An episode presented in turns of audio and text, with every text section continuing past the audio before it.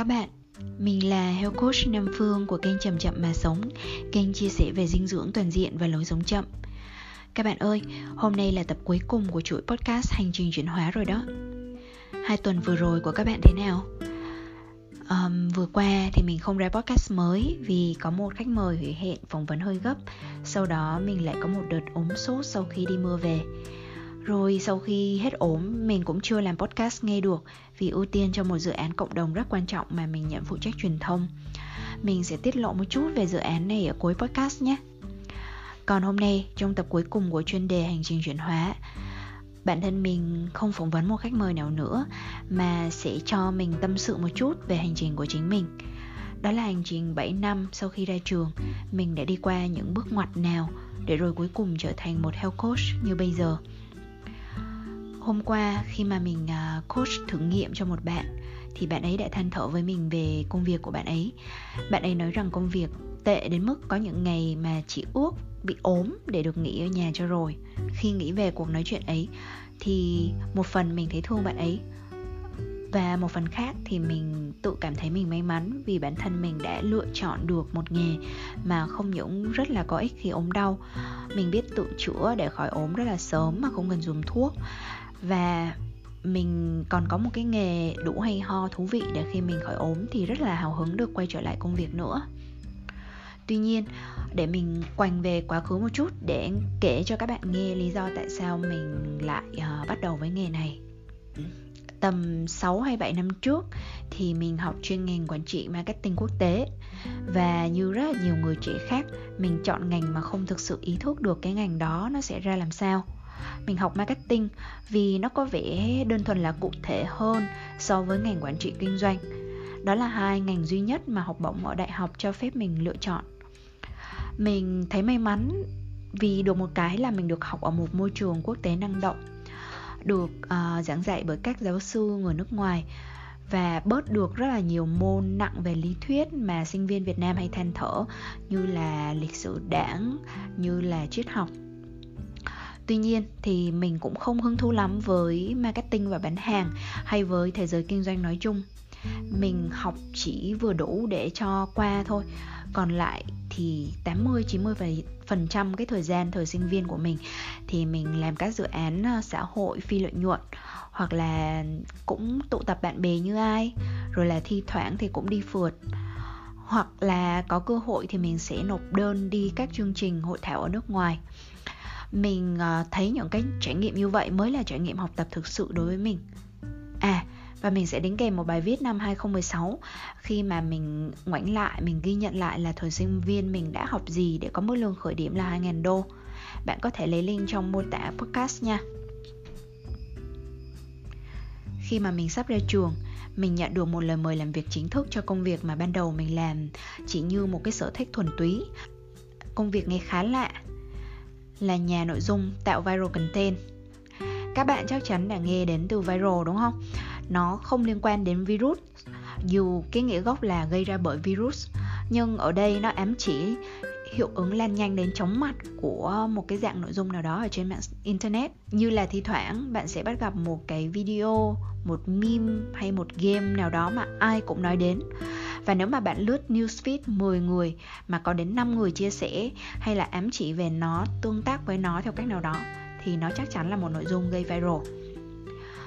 Mình thì là một đứa có óc tò mò rất là cao nên khi được rủ rê làm gì đó mới lạ, mang tính thử thách và đòi hỏi đào sâu, nghiên cứu thử nghiệm thì mình ờ, sẽ rất là thích và với nền tảng công nghệ mới hiện nay thì mình có thể test một cái gì đó rất là nhanh và cho ra lò cái mới liên tục.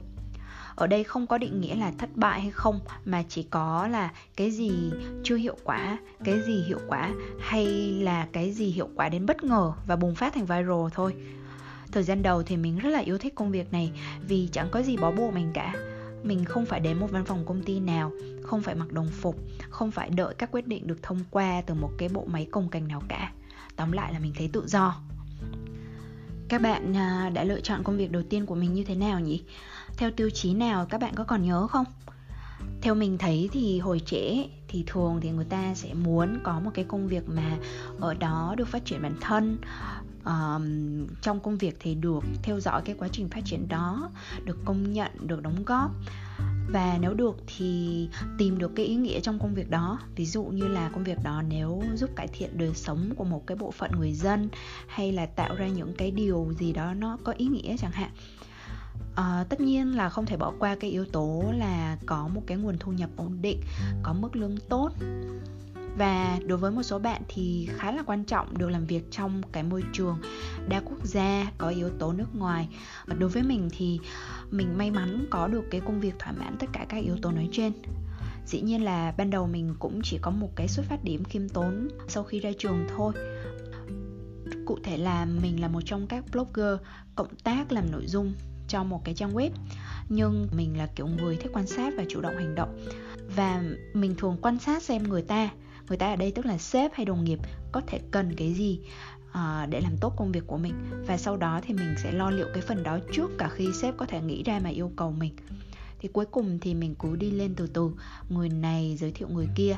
Rồi cuối cùng thì ờ, mình có những cái bước tiến khá là nhanh vài tháng sau khi ra trường thì bằng cách toàn tâm, toàn ý với những cái công việc mà mình được giao và tìm tòi thử nghiệm liên tục như vậy, thì mình đã được mời về làm một công ty chuyên về nội dung viral trên di động, có trụ sở tại Hàn Quốc và có vốn đầu tư khá là lớn. Trước khi mình kịp hiểu chuyện gì xảy ra, thì mình đã trở thành quản lý cấp quốc gia của công ty này tại Việt Nam. Mình được tự quyết định đặt văn phòng công ty ở đâu và mình ngay lập tức đã chọn thành phố Hồ Chí Minh. Thế là mình chân út chân ráo bay ngay vào thành phố Hồ Chí Minh để lập văn phòng và tuyển những nhân viên đầu tiên của mình thông qua mạng. À, khi mà mình chưa kịp thiết lập văn phòng thì uh, team tụi mình kéo nhau ra cà phê. Còn có văn phòng rồi thì cứ thế mà làm thôi. Tất cả mọi thứ đó chỉ diễn ra trong vòng một vài tuần gì đấy. Mọi thứ diễn ra nhanh như điên ấy. Mình vẫn biết là trong thành phố Hồ Chí Minh thì nhịp sống nhanh môi trường truyền thông phải nhanh làm việc với người Hàn Quốc càng phải nhanh. Và bạn biết không nếu bạn nhận được một cái mức lương khủng so với bạn bè đồng trang lứa, thì bạn cũng cảm thấy một cái áp lực khổng lồ cho xứng đáng với mức lương đó, cho xứng đáng với vị trí đó. Ít nhất là trong cái thời kỳ mà mình kể, thì mình không có biết gì nhiều ngoài việc là bằng mọi giá là phải làm tốt nhất có thể mọi công việc được giao, dù mình gần như không có cái chỉ dẫn nào cụ thể cả. Bây giờ ngẫm lại thì mình thấy rất là biết ơn cái thời kỳ đó thi thoảng thì có một bạn trẻ nào đó lại than thở với mình là công việc chẳng ai chỉ dẫn mà chỉ có quăng việc ra rồi bản thân phải tự bơi mà làm. Uh, rồi các bạn có thể than thở là sếp không có thực sự quan tâm đến sự phát triển của bạn đồng nghiệp không thực sự giúp đỡ vân vân và vân vân. Khi nghe thì mình sẽ nghĩ ồ thế là bạn còn rất là may mắn đó rồi. Bởi vì bản thân mình ngày trước mình còn phải tự bơi trong cả một cái biển mơ hồ ấy chẳng ai chỉ dẫn cả. Và cái việc mà than thở thì nó cũng chẳng dẫn đến đâu mình cũng nghĩ rằng nếu như bạn có cái kiểu tư duy là phải đợi chỉ dẫn thì mới làm thì đồng nghĩa với việc bạn là kiểu nhân viên có thể bị thay thế bất cứ lúc nào đặc biệt là khi khủng hoảng xảy ra. Dĩ nhiên mình không nói là mình giỏi hơn mọi người mình chỉ thấy là mình biết ơn vì cái cái tính chất của một cái văn phòng kiểu startup với mức tăng, tăng trưởng nhanh như vậy đã tập cho mình cái tính chủ động tối đa trong cái việc học hỏi. Và sau đây là đoạn trích bài blog tôi đã học gì để có mức lương khởi điểm 2.000 đô. Trong những tháng đầu, tôi đối phó với những cơn stress hàng ngày để chạy theo chỉ tiêu và những rắc rối nhân sự. Tôi phải ký những hợp đồng hàng ngàn đô và chịu trách nhiệm cho những điều đó. Tôi thậm chí đã phải giành giật nhân viên với hai hay ba công ty đối thủ khác. Tôi không chắc mình sẽ trụ được nếu như không có người yêu và một vài người bạn thân thiết giúp đỡ. Bạn hiểu chứ, việc làm tất cả những điều đó đối với người mới ra trường chẳng dễ dàng gì nhưng tất nhiên, nếu bạn thắc mắc về những mặt lợi của mức lương đó thì có chứ. Nó mang lại cho bạn nhiều thứ. Đó là sự tự tin về một đẳng cấp khác, là cái mà tôi tưởng như đã có nhưng hóa ra vẫn còn thiếu. Khi có mức lương này, tôi ít khi thấy mình lép vế trong những cuộc nói chuyện với đối tác hay những người lọc lõi hơn ở trong nghề. Đó là sự thoải mái với chi tiêu. Cuối cùng thì tôi đã mua được cho mẹ mình chuỗi ngọc trai mà bao nhiêu lâu mẹ mơ ước, Hay trả tiền một cách phóng khoáng cho những cuộc gặp gỡ với bạn bè, Hay mua MacBook và iPad, Hay đơn thuần là chất đầy đồ lên giỏ khi đi siêu thị mà không phải đong đếm. Đó là sự ngưỡng mộ. Mà dù không khoe ra, nhưng nguồn tin vẫn lọt ra ngoài Và kết cục là có khá khá người biết đến việc này. Và đó cũng là một hồ sơ tốt sau khi tôi có một vị trí tốt như vậy rồi thì người khác không thể offer một cái vị trí thông thường dành cho sinh viên ra trường nữa. Tôi liên tiếp nhận được các offer cho các vị trí đồng sáng lập hoặc quản lý. Và đó là kết thúc đoạn trích. Ngoài ra thì dù không có kể trong blog post đó mình còn có một số cái đặc quyền đặc lợi như là được tài trợ ăn ở rất là cao cấp khi đi công tác. Khi đi công tác ở Hàn Quốc thì cũng thường được cho đi chơi, đi chiêu đãi và công ty còn chủ động đề nghị cho mình giữ cổ phần của công ty, một khi là mình làm được ít nhất 3 năm nữa. Và đó cũng là cái câu trả lời cho một số thắc mắc ngầm về việc mình kiếm đâu ra tiền để duy trì cuộc sống có vẻ thơ thơ, thẩn thẩn mấy năm qua. Nói là thắc mắc ngầm, vì thường mọi người phải đợi khá lâu khi có cảm giác thân thiết rồi mới đem ra hỏi mình thực ra thì mình sẵn sàng chia sẻ lại mọi thứ cả thôi. Đối với mình chủ đề này nó nó không có cái gì mà cần phải quá ngại ngùng khi trao đổi cả. Um, mình sẵn sàng chia sẻ từ cái cách mà mình đã thương lượng được mức lương đó lúc ban đầu cho đến cái cách mà khi cuối cùng mình rời công việc thì người ta vẫn vui vẻ công nhận rằng mình đã hoàn thành mọi thứ theo cách tốt nhất trong hoàn cảnh đó. Tuy nhiên mình cũng biết rằng không phải cái chuyện này có thể là cái chuyện đưa ra công thức cố định rồi người khác cứ thế mà áp dụng và hầu hết mọi người, theo mình quan sát là không nhận được những cái kết quả tốt chỉ vì không có cái khả năng đòi hỏi cho mình cái điều mà mình xứng đáng. Mà không dám đòi hỏi vì ngay từ đầu không có đủ niềm tin vào năng lực của bản thân và cũng chưa có chuẩn bị mình đủ tốt để gây dựng được niềm tin đó. Nhưng đây lại là một chuyên đề khác rồi, mình chưa thể đi sâu vào những cái chủ đề về tính hướng nghiệp hay sâu hơn nữa là chủ đề về giá trị của bản thân nhưng nếu bạn cũng có những cái thắc mắc băn khoăn liên quan đến những cái chủ đề như vậy, thì hãy comment cho mình biết nhé. Có thể mình sẽ làm một podcast về chủ đề này trong các series trong tương lai. Bây giờ thì quay lại cái chuyện công việc đầu tiên đó. Dĩ nhiên mọi chuyện sẽ có một mặt trái của nó, đúng không? Mặt trái của cái công việc này thì như mình đã nói, ở trong đoạn trích ở trên là có thể bạn sẽ bị stress liên tục. Về nhà hay đi nghỉ thì đầu óc cũng không thể nào thư giãn được, thả lỏng được vì ám ảnh với các chỉ tiêu, với con số tăng trưởng mà công ty mong đợi ở bạn. Sau này, mình mới biết được một cái thực tế là người ta thường được thăng chức lên một cái vị trí mà chưa cảm thấy sẵn sàng về năng lực hay trải nghiệm. Công ty có thể cũng chưa có hệ thống đào tạo cho cái vị trí đó. Đơn thuần vì trong cuộc sống, trong thương trường, luôn luôn cực kỳ biến động. Nó thay đổi đến chóng mặt nên việc chờ đợi được đào tạo rồi mới làm việc. Thì may ra chỉ hiệu quả nếu như đó là một cái công việc mà uh, không có cái gì mới mẻ hay thú vị cả. Nó đã được thiết lập từ lâu rồi. Tuy nhiên chính cái khoảng trống đó là một cái cơ hội khổng lồ cho sự bứt phá nếu như chúng ta chủ động học hỏi. Lúc đó mình thấy thiếu cái gì thì mình tự bỏ tiền túi đi học cái đó. Mình học thêm các khóa về quản lý nhân sự và quản lý tài chính ngoài ra, mình cũng học thêm một số thứ về sở thích để mà cân bằng cho bản thân mình, như là đi học cả pha chế cà phê và học thêm về yoga, về dinh dưỡng nữa. Và có thể như bạn đoán được, chính những cái học theo sở thích này lại là tiền đề cho công việc hiện tại của mình. Kết thúc cái giai đoạn làm việc đầu tiên này, cái được hữu hình mà mình có được là sự an ổn về tài chính.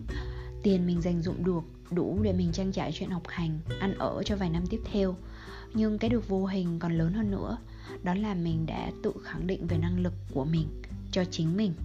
Mình biết rằng mình có được nhiều thứ đơn thuần vì mình đã chủ động làm mà không đợi ai nói cho mình là phải làm gì. Đã nỗ lực rất nhiều mà không hề than vãn.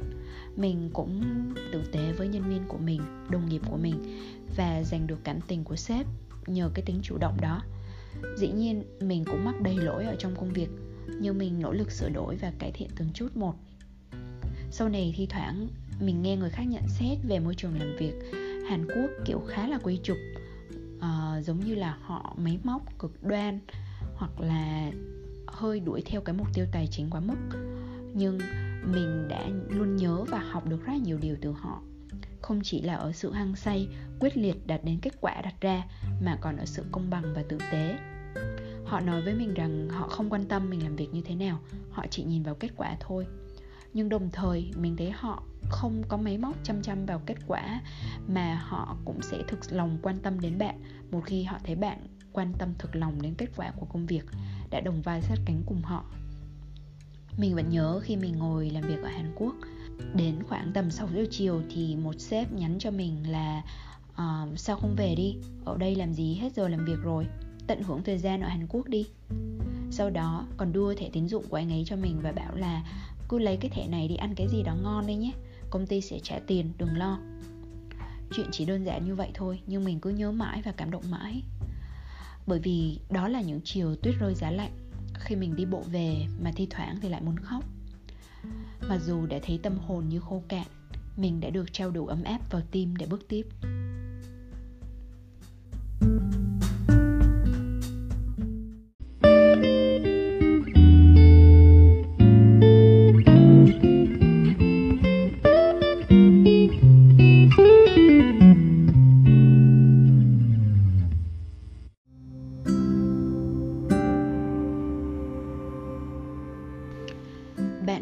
Về giai đoạn làm việc đầu tiên của mình trong 2 năm sau khi ra trường. Đáng lẽ ra, mình cứ đi theo cái đà đó và mình sẽ đánh dấu dần dần những cái dấu tích trong danh sách những chỉ tiêu của một người thành công trong xã hội. Tuy nhiên, có một chuyện xảy ra khiến con tàu của mình trượt bánh. Đó là mùa hè năm 2015, bố mình mất. Căn bệnh ung thư gan của bố đã đến giai đoạn cuối mà chẳng ai hay vì mãi đến tận những ngày cuối cùng, bố mình vẫn chọn cách hành động như một người bình thường. Và để làm được điều đó, bố mình, vốn là một bác sĩ, đã tiêm một số loại thuốc để cho cơ thể cầm cự được. Như thế, chẳng có chuyện gì xảy ra. Ông tiếp tục đưa bạn bè đi đến sân bay, hay tiếp tục dạy học trên giảng đường của đại học y tây nguyên. Bản thân mình khi gặp bố lần cuối, mình cũng chẳng hề để tâm và cũng chẳng hề biết đó là cuộc gặp cuối cùng. Bố gầy rộc. Da vàng bọt xanh xao Mái tóc bết lại và áo thì không bỏ trong quần như thông thường. Tuy nhiên, mình bỏ qua mọi dấu hiệu lạ lùng đó Mà mình chỉ lăm lê khoe với bố những điều mình đã đạt được thôi. Bạn biết đấy, đối tượng mà chúng ta dù vô thức hay ý thức luôn tìm cách chứng tỏ mình hay làm vừa lòng chính là cha mẹ mình. Mình cũng chẳng khác gì. Mình đã mong được bố khen ngợi và công nhận. Tuy nhiên, nghĩ lại thì chẳng có ông bố nào biết rằng mình sắp chết mà lại lăm lê đi căn vặn con mấy chuyện văn phòng công ty cả. Nhưng mình đâu có biết. Lúc đó mình chỉ thấy bố chỉ chăm chăm quan tâm đến sức khỏe của mình và nói rằng mình nên đi khám vì da mình có vẻ vàng vọt và mình khá yếu. Nghe thế mình lại thấy hụt hẫng quá Nghĩ rằng bố chẳng hề hài lòng với mình gì cả Trong khi mình đã đổ bao nhiêu công sức để có được kết quả như vậy sự hiểu lầm đó dây dứt mình mãi về sau. Khi mình nghe tin bố mất thì tim mình muốn vỡ ra làm đôi vậy. Và bạn có thể hình dung không? Mình đã ray rứt như thế nào khi cuộc nói chuyện với bố lại là một cuộc cãi vã qua điện thoại? Mình bực tức dập máy mà chẳng hề bận tâm nhắn lại trong suốt một tuần cuối cùng sau đó. Sự hối hận và xót xa mà mình mang theo trong mình kéo dài nhiều năm liền. Bây giờ, sau 5 năm, vết thương trong lòng mình đã được chữa lành và mình đã tha thứ cho bản thân. Tuy nhiên, thi thoảng mình lại suy ngẫm về lý do vì sao bố lại chọn sống như vậy trong những tháng ngày cuối cùng. Mình tự hỏi mình rất nhiều điều về việc nếu mình là bố, nếu mình cũng chỉ còn một tuần để sống thì mình sẽ sống ra sao? Một số bạn có lẽ đã nghe câu chuyện này của mình vì mình cũng đã viết một bài viết mang tên là Vì sao tôi trở thành một health coach và nhắc đến bố mình. Cho nên mình cũng sẽ để lại link trong mô tả video mà không đi quá sâu vào những phức cảm với bố mình nữa. Có lẽ một phiên bản dài hơn sẽ phù hợp nếu chúng ta có ngồi cạnh nhau trong một đêm đốt lửa ấm áp nào đó ở Đà Lạt chăng? và bạn cũng có thể biết một cái sự thật cuộc sống như thế này. Trong mỗi một sự kiện mà nhiều mất mát đau thương thì luôn ẩn chứa những cơ hội lớn không kém để chúng ta tìm ra những điều kỳ diệu của cuộc sống. Về lý thuyết thì chúng ta có thể học được bài học của mình, cho dù đi từ trải nghiệm, dễ chịu hay khó chịu. Nhưng mình cũng ngờ rằng, thường thì con người ta vẫn cần một hồi chuông cảnh tỉnh, gióng cho thật lớn. Và tiếng gióng đó thường được nghe rõ ràng nhất khi những câu chuyện cũ, niềm tin cũ sụp đổ hoàn toàn. Ở đây với mình câu chuyện sụp đổ là câu chuyện về việc nếu ta cứ học tập chăm chỉ, làm việc cật lực và duy trì mẫu hình thành công như xã hội mong đợi, thì ta sẽ thấy hạnh phúc. Mình nhận ra thực tế không đơn giản như vậy.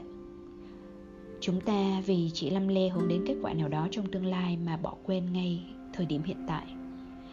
Mình nhận thấy rằng câu chuyện cũ kia chỉ đúng ở một cái trường mực nào đó, như là đúng là duy trì sự an toàn ổn định của thu nhập hàng tháng thì sẽ cho ta cảm giác an tâm hơn.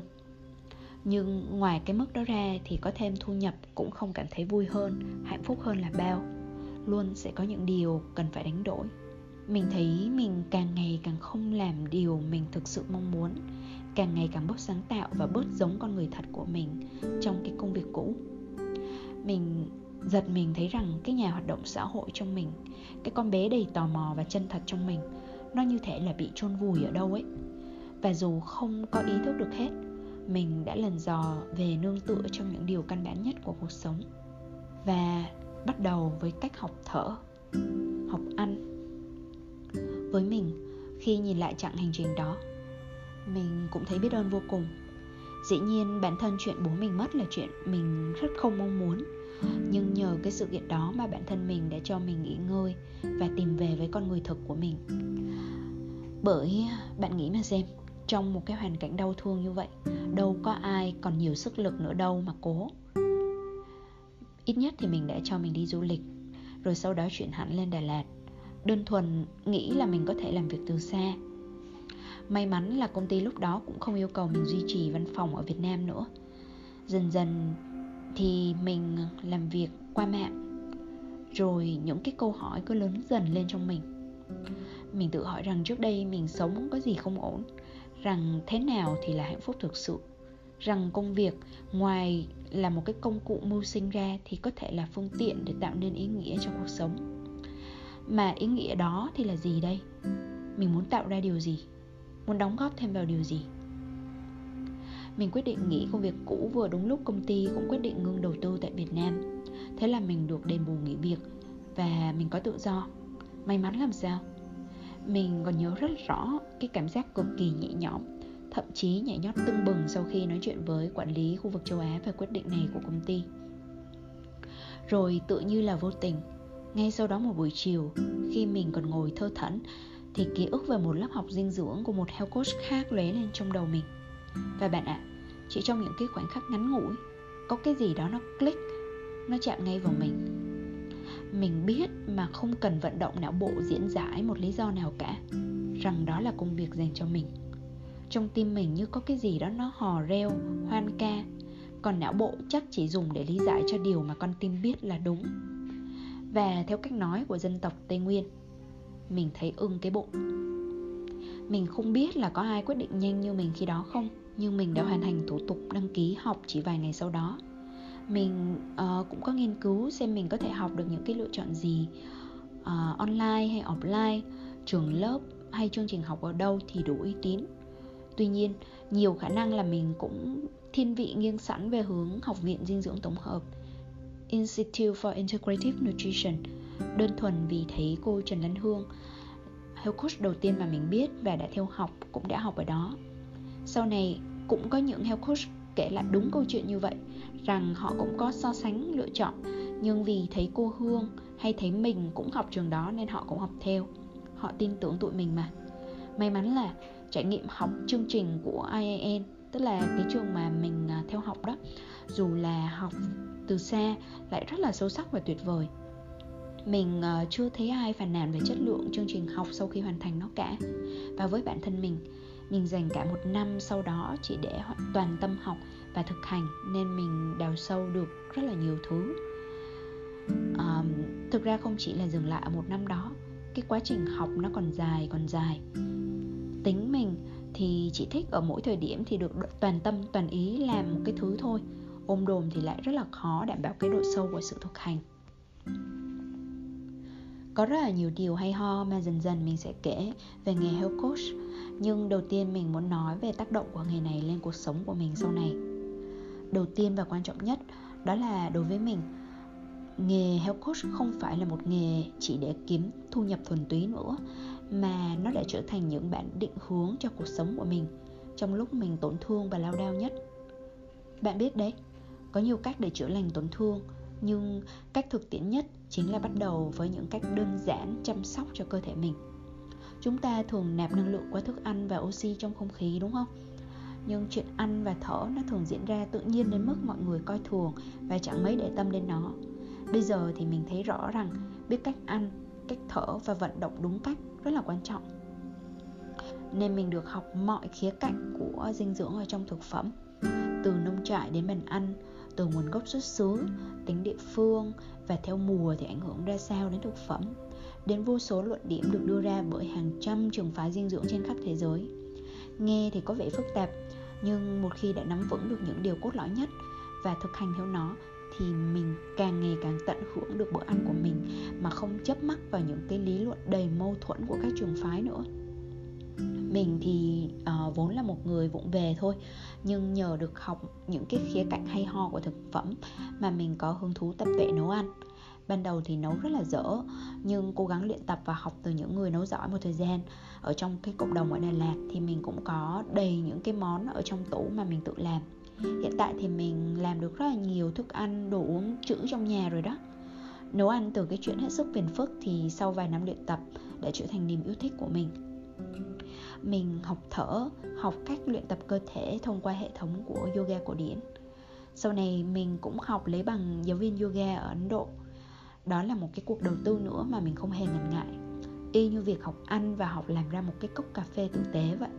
Mình cho rằng ngay cả nếu không kiếm tiền từ nó, thì riêng cái chuyện học cách làm cho đúng những cái chuyện mà mình sẽ làm cả đời, ngày nào cũng làm, lặp đi lặp lại là một chuyện quan trọng. Kiểu gì cũng đáng đồng tiền bỏ ra nhưng chuyện học ăn, học cách thở chỉ là quân cờ đầu tiên trong chuỗi domino mà thôi. Một khi mà mình đã lần dò lại về nguồn gốc và bản chất của thực phẩm rồi, thì cả một thế giới rộng lớn mở ra với mình, các bạn ạ. Xung quanh lựa chọn ăn uống của mỗi người là một cái câu chuyện về lịch sử, văn hóa, địa lý và ảnh hưởng của hệ thống kinh tế, chính trị mà chúng ta đang tham gia. Nó phản ánh niềm tin và giá trị cốt lõi của mỗi con người.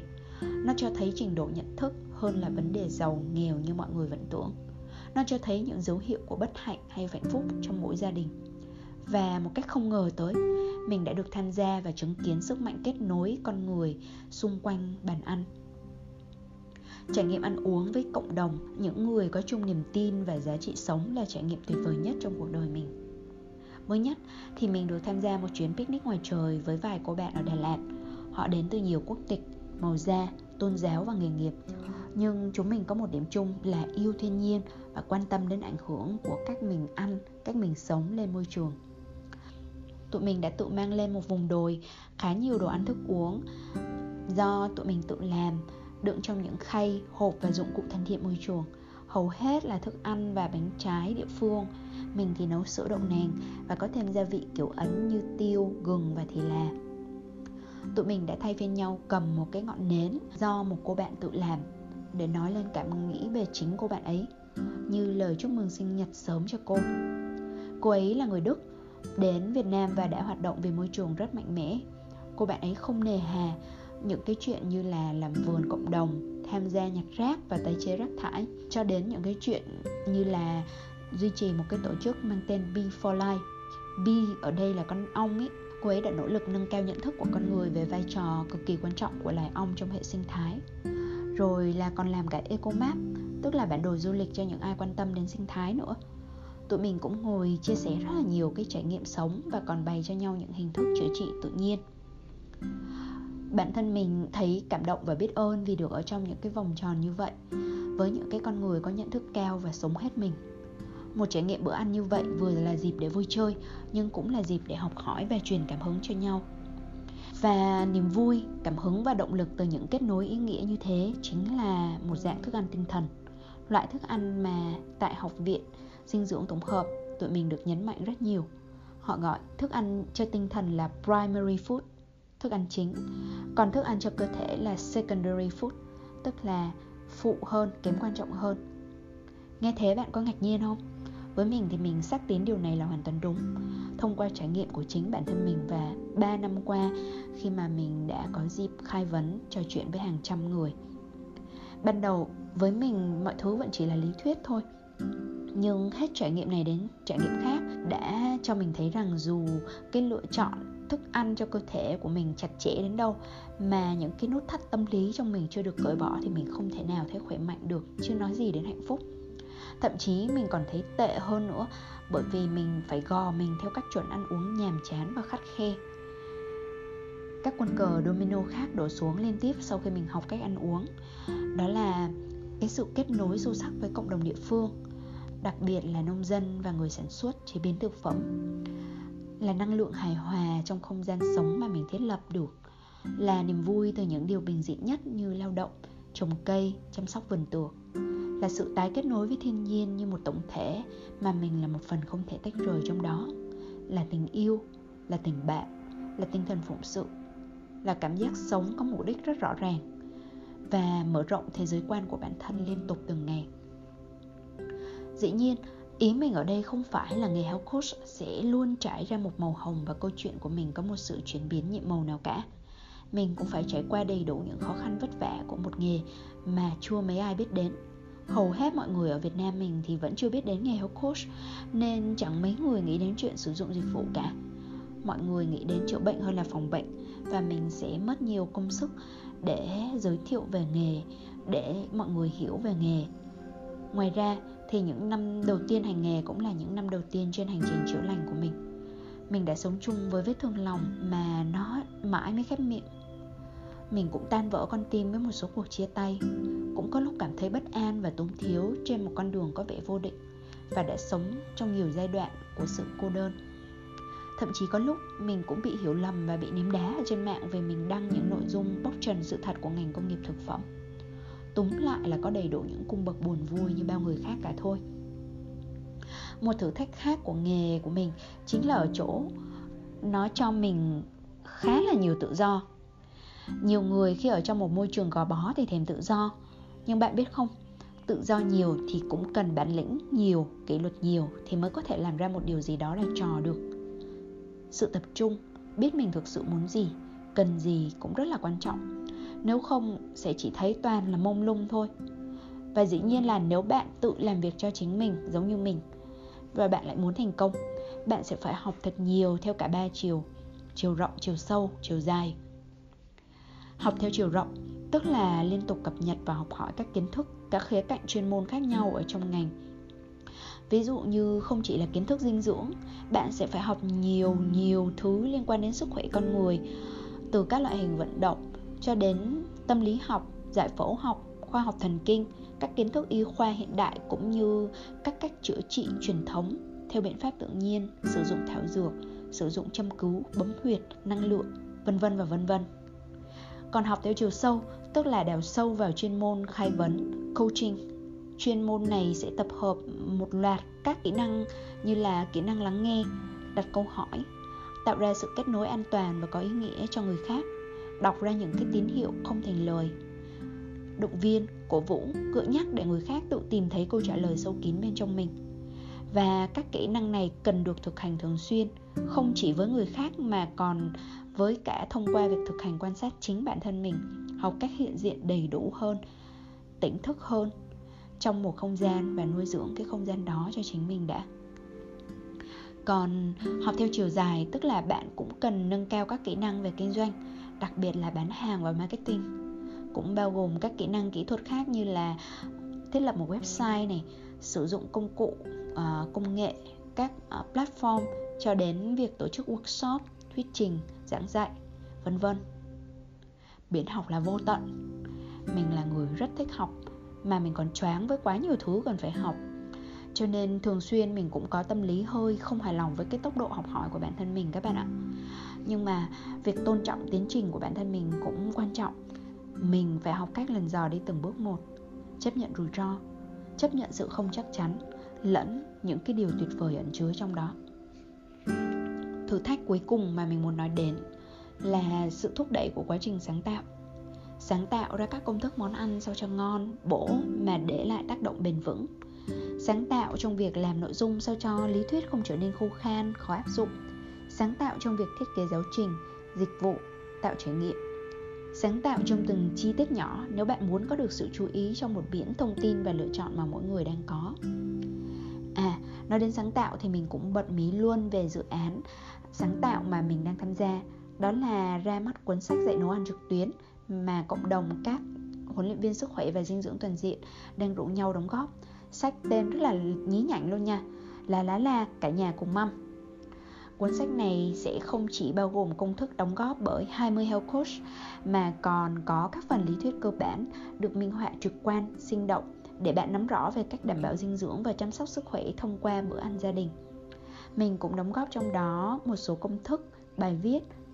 Và ngày 5 tháng 9 này khi ra mắt sách, mình cũng sẽ dẫn chương trình trong hội thảo trực tuyến có sự tham gia của 5 health coach khác đã tham gia làm sách. Chúng mình sẽ trao đổi kỹ lưỡng hơn về tinh thần của cuốn sách cũng như các bí kíp sức khỏe và giải đáp thắc mắc tất tần tật cho những người tham gia hội thảo ha. À, một lần nữa thì mình sẽ để link của sự kiện trong mô tả podcast để bạn có thể đăng ký. Còn bây giờ để kết lại một cái chuyện về bản chất của công việc health coach thì mình khẳng định rằng nó không chỉ cho mình nhiều hứng thú mỗi khi làm việc mà nó còn cho mình được thể hiện con người mình theo cách rất riêng, rất chân thực mình đã liên tục có dịp chia sẻ cảm xúc và những cái câu chuyện tưởng như rất cá nhân đôi khi đầy tổn thương và sợ hãi nhưng khi chia sẻ ra, thì mình biết là nó cũng rất phổ quát đối với mỗi người. Mình thấy rõ được sự khác biệt của mình và người khác không lớn như mình tưởng. Mình cũng thấy rõ được tính kết nối giữa con người với con người, giữa con người với vạn vật. Những mối nối chặt chẽ đó hiện ra rõ ràng đến mức mình không thể nào hành động thuần túy, ích kỷ được nữa. Vì rõ ràng rằng mọi suy nghĩ và hành động của chúng ta đều gây ảnh hưởng đến nhau trên nhiều cấp độ và mình không còn tin vào cái câu chuyện cũ nói rằng nhiều hơn cho bạn, tức là ít hơn cho tôi.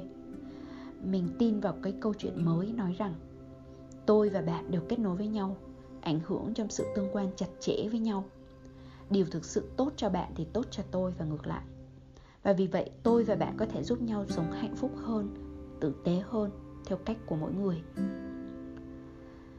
Một thú nhận trung thực từ mình là thi thoảng mình vẫn có stress sự căng thẳng sẽ đến mỗi khi mình quay về với xu hướng cũ là thúc đẩy bản thân mình làm việc liên tục, ôm đồm công việc, quên đi hiện tại hay mong muốn có kết quả sớm hơn tốc độ tự nhiên của nó. Nhưng mỗi khi mình bắt gặp bản thân mình lâm vào trạng thái đó, mình biết là mình đang sống trong câu chuyện cũ, một câu chuyện không còn đúng, không còn hiệu quả và đẹp nữa. Và với vài hơi thở sâu, mình quay trở về với câu chuyện mà mình đã viết lại nó không chỉ là câu chuyện về việc chuyển đổi nghề nghiệp. Với mình, nó là còn hành trình tìm đến tự do và yêu thương với sự đủ đầy và giàu có thực sự. Và trước hết là câu chuyện của việc yêu thương chính bản thân mình. Và hôm nay mình tâm sự đến đây thôi. Mình hy vọng đã không làm bạn nào đấy ngủ gục giữa đôi chừng. còn nếu bạn có đủ kiên nhẫn để nghe đến giây phút cuối cùng này, thì mình muốn gửi lời chúc này đến bạn. Mình chúc bạn có được sự dịch chuyển từ trạng thái của sự sợ hãi, bất an đến một trạng thái sống chân thực hơn, đúng đắn hơn với con người của bạn. Mình chúc bạn can đảm lựa chọn cho mình, sống cho mình, để không có những nếu như, những giá mà để hối tiếc khi tuổi thanh xuân đã đi qua.